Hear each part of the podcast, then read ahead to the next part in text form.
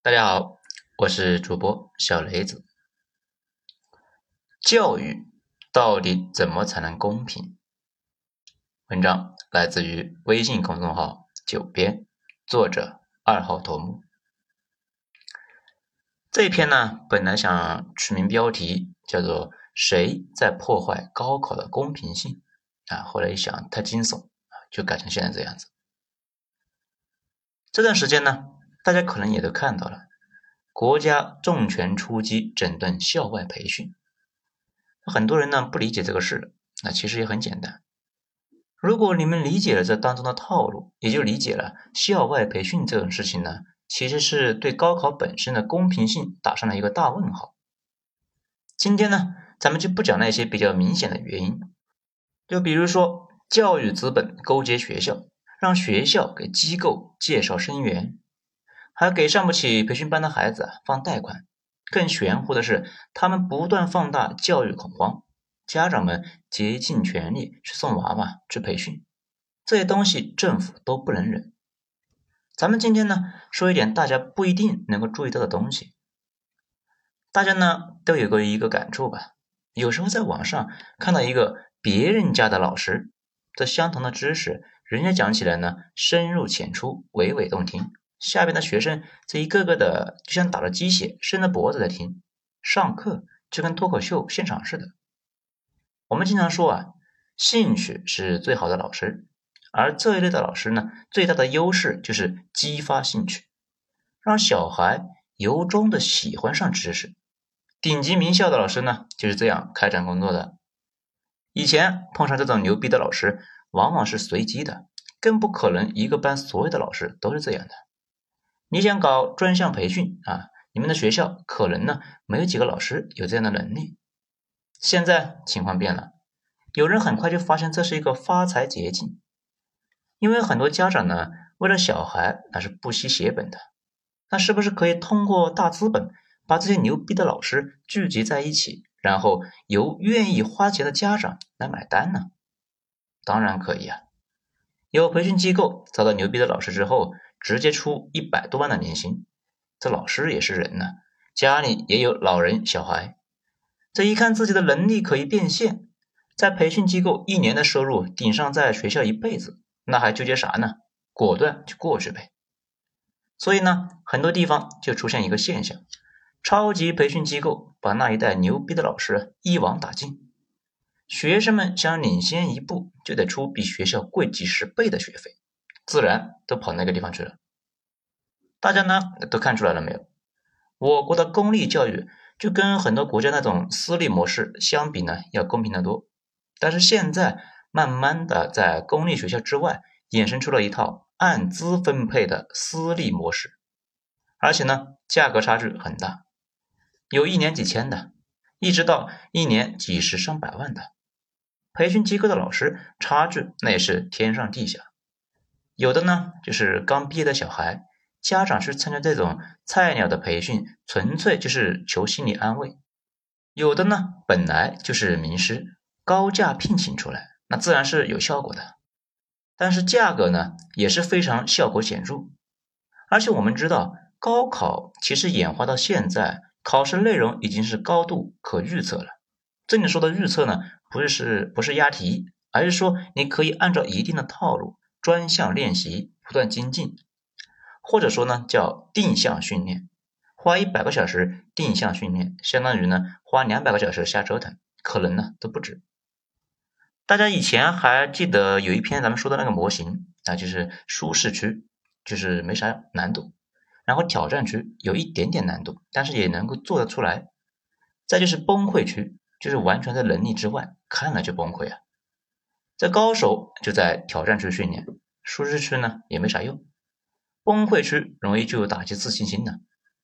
老师的另外一个作用就是针对学生水平来设计训练计划，让他永远处在挑战区，学习既有挑战性，又不是简单重复。时间长了呢，会有一个指数曲线的效果出来。顶级老师和顶级教练的作用主要在这里，这一点在公立学校差距也有。但是呢，并不大。如果是三十万一年的机构和正常学校相比，那就是啊天上地下的差别了。这问题是什么样的家庭能够支付起这样的费用呢？肯定是年入五十万以上的城市中产家庭和富豪们。你可能觉得这些人也不多啊。这问题是名校录取的名额也不多啊。讲到这里呢，你可能就要说，那些真正聪明的孩子根本就不需要补课，确实不需要。但是其他的普通孩子怎么办呢？这演化到最后，其实就是一小部分的天才和城市中产的孩子垄断名校。毕竟，中产的普通孩子和县城的普通孩子接受的教育都不一样，他们放一的一起考，你说结果会是什么样呢？而且，由于课外培训的学费高，机构赚钱之后啊，有更多的资源可以挖老师。以至于附近的好老师更是被彻底的连根拔起，公立学校成为了机构的培训中心，最好的教育资源一步步变成了有钱人的资源。没钱，没钱，那就慢慢耗去吧。这如果在美国呢，这些都没啥问题。资本主义社会就是这么组织的，有钱人在各方各面都是最好的配置，自然可以上一流的贵族学校。学校里的老师和教材都跟普通学校不一样，公立负责放羊，私立负责考试，其乐融融。但是在我国啊，这个问题就比较复杂。如果社会资源给少数人服务，肯定会激起大家的不满。政府呢，也不能够接受这样无为而治。不仅如此，这个模式进一步催生了更加复杂的竞争模式。咱们给大家举个例子。在他们的物理培训圈啊很出名，有一个培训讲师，以前是物理博士，博士毕业之后呢，就是大学教书了。大家也都知道，大学教书没啥钱，私下里呢，他给别人呢做高中物理家教，这一开始啊教的是一塌糊涂。毕竟他自己的物理好，不是因为他有独特的技巧，而是因为他脑子好。脑子好这个事呢，又不能传授出去，很快的。他就开始到处找资料，研究如何提升教育能力。先后呢，他就翻了国外的可汗学院、教育期刊、各国的物理教材，博取众长。毕竟他的优势是英语特别好，脑子呢也快，很快就总结出一套讲解高中物理的套路，以及怎么对付考试的套路。这效果惊人呢，在圈内那是越来越出名。后来去一个小小的培训机构。一年几百万的收入，学生们想上课，十几万的学费，这爱上不上，反正呢，从来都能够爆满。在这种高额激励之下，越来越多的高手投身到这个行业，这你说这不挺好的吗？让更多的人有机会接触到更牛逼的考试技巧。其实不是啊，因为考试不是搞科研，并不是向未知的领域扩展。高考的本身呢，是个零和博弈。如果一部分人率先装备加特林，那他就是对其他人单方面的屠杀。而这些加特林主要是相对于这个比较富裕的人群服务的。大家看懂了这个逻辑呢？如果任由其发展下去，校外机构才是真正的学校，而公立学校反而成为了摆设。或者说呢，我国维持着两套教育机构：有钱的上培训机构，没钱的上公立。这倒是有点像美国了。这也是为什么呢？前几天在抖音上呢看了一个哥们在讲，说他们九八五大学一个班三十来个人，县城的只有三个，其他都是中型以上的城市。要知道，我们上大学那会儿呢，班里基本都是小地方来的，大城市的非常少，整体是按照人口比例分布的。现在城市里面的教育水平呢本来就高得多，又叠加这么变态的培训机构。大家呢考着相同的试卷，却接受着不同维度的一个教育，效果啥样？大家呢也都能够想到了。我们整天说给基层留条路，慢慢的也就是一日空话了。而且我们以前也讲过，比如明清的时候，南方在科举考试中比北方厉害得多，原因很多啊。比如南方受战乱祸害比较少，很多知识家族的底子足。这些知识家族呢，往往是藏书上万册，甚至有藏书阁。历代呢，都有人在朝廷做官，熟悉科举套路，辅导下家里的孩子啊，自然是有加成。更重要的是，从宋朝开始，南方经济开始超过了北方，南方可以把更多的资源投入到培养小孩这个事业里边。南方读书的孩子呢，无论是比例还是数量，都是远远超过北方的。教师这个数量呢，更是压倒性的优势。福建和浙江这两个省的书院加起来的数量，比全国其他的地方那都多。经济实力的优势会反馈到所有层面，包括教育。也就是说呢，在整个古代历史之中，科举从没有真正公平过。中举的呢，基本也都是地主家庭，或者更进一步，能中举的他爹往往就中过举。真正的贫寒人士，就类似于范进那种啊，非常非常的少。参考国外也是这样，大家呢看看美剧就能够知道。美国那边的豪门啊，经常是祖宗三代都是上哈佛什么的。我国高考一直以来都是全世界少数几个真正非常公平的体制，运行几十年，慢慢的开始出现了明显的分层。当然了，这一波治理校外培训机构还有很多其他的原因，比如你是学生家长，你们班的人都跑去校外培训了，你能不着急吗？自然也想去培训。这样呢，就无形之中拉高了教育费用。前段时间呢，还听同事们讨论，说自己啊，当初一天课都没补过，照样上九八五。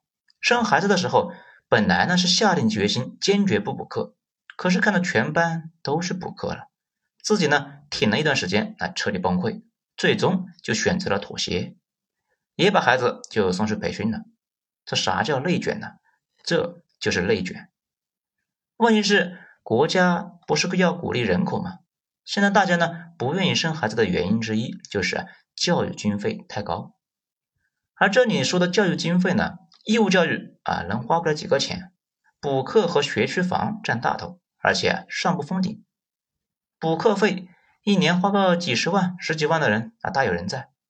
高昂的教育经费让年轻人对生孩子望而却步，觉得生出来也培养不起。自己呢给别人生道具，那当然是不想生了。这个意义上来讲，国家也迟早会出手。年初的时候，咱们看美国那边的股评节目，分析师呢就说中国政府大概率会出手干预，因为有不少的教育机构啊在美股上市嘛，他们那边自然是很担心这个事情，这不就出手了吗？讲到这里呢，可能已经有人不爽了。他说：“那我家孩子物理不好，想利用课外的时间补一补，这也有问题吗？也没问题，或者说呢，按理说没问题。不过今后啊，可能不会像现在这样随意了。还是那句话呀，事实上，就算是把所有的培训机构都关了，最后啊，依旧有人会不惜血本来请家教。咱们上面说的那个物理博士，他以前就是做一对一家教的。”后来才开始搞培训班。如果他们培训机构关掉了，他现在已经没有了大学的编制。这几年呢，一直在搞培训，这回不了大学，也不可能坐在家里发愣呢，只可能是继续从事这一行。国家呢，不可能把家教都给禁了，对吧？不过集中度下降，自然会导致啊利润不足，可能之前离开公立体系的老师呢，又回去了。而且大家也都看出来了。自由和公平有时候确实是没法兼顾。你想让大部分人受益，可能就得掉一部分的选项，让大家干脆没得选，自然而然就到了一条起跑线上。如果在美国，这都不是事，你没钱，你怪谁呀？甚至呢，美国没有中国意义上的义务教育，你愿意去公立学校，国家会培养你；如果你不想去，也没人管。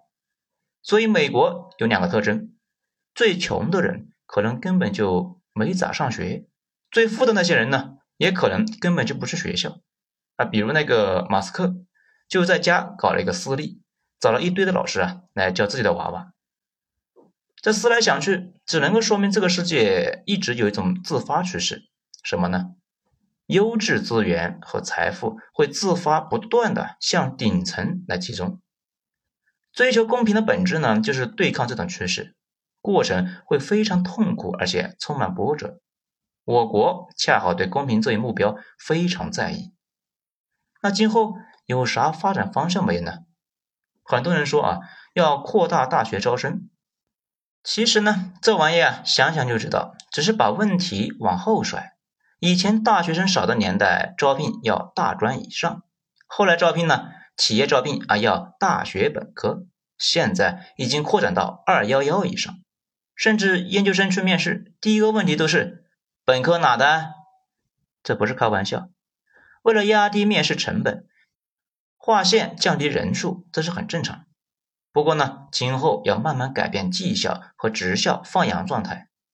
央视之前有过一个纪录片，有一个职校培养厨子啊，确实有一套，厨子们技术过硬，连带学校牌子也跟着过硬。尽管呢不是大学，但是毕业之后比大学生都抢手。还有一个技校呢，在动画方面研究很深，学生们功底扎实，毕业生那也非常好找工作，甚至啊。有毕业生一个月五六万，如果在大学之外多搞出几条出路来，那自然就不那么的往死里面去追大学了。从现在的情况来看，后续可能会立法禁止周末和假期补课，甚至呢延长学生待在学校的时间，让大家想补都没得补，强行把大家往一个赛道上摁。家长呢慢慢就形成不补课的共识之后。家庭教育经费开支才能够缓缓的降下来，说不定呢就不那么卷。而且啊，最近国家也同步整改学区房，那玩意的本质啊和校外补课其实是一回事，也是按资分配教育资源。这段时间房产圈关于学区房未来的争议那也是非常的凶啊。咱们仔细看了一下，一伙人觉得国家肯定会慢慢的取消这玩意，但是另外一伙人觉得。谁家的小孩上哪个学校，总得有个标准吧？你不用学区房，用啥呢？这具体往哪发展，其实谁也说不准。政府也是往往是走了一步之后，发现了问题再修正，修正之后暴露出新的问题再解决。这个就好像当初孩子们抱怨压力大，没时间吃饭睡觉，为了解决这个问题呢，国家说啊要减负，一下子就减出来一个校外培训机构。现在呢，就在治理，弄不好啊，又改回去了。这接下来有啥问题，谁也不知道。而且大家发现没有，社会发展初期，大部分的事情都是好解决，毕竟受益阶层比较少。发展到一定的时候啊，利益格局开始定下来，做任何操作都要动一部分人的蛋糕，啥动作都会激起一部分人的反感，没什么政策能够让所有人都满意。比如。这一次整改已经造成了教育行业的大裁员，叠加疫情影响，这些人呢大概率现在正在瑟瑟发抖。有的机构呢过年的时候还在春晚打广告，这眼瞅着现在要被资本全面抛弃了。可见这个事的影响啊非常大。此外呢，公平这个问题在不同人的眼里面，这完全不是一回事。很多时候往往是屁股决定脑袋，你钱多。肯定是觉得，既然用钱能够买到好资源，实在是太合理了。如果你是普通人，你可能倾向于认为教育资源是公器，怎么能够被有钱人垄断呢？关键是社会层面该怎么选？很明显的是，国家希望照顾大部分人，尽量的保证公平这一初心是明显没有变的。现在的政策出发点也是保证绝大部分人的利益。这一点上来讲呢，那我们的高考依旧是啊地球上相对公平的晋升通道。好，本章就全部讲完了，谢谢大家收听，精彩呢，咱们下章接着继续。我是主播小雷子。另外，如果喜欢本节目的话呢，欢迎大家点赞、评论、收藏，然后呢帮忙转发，谢谢。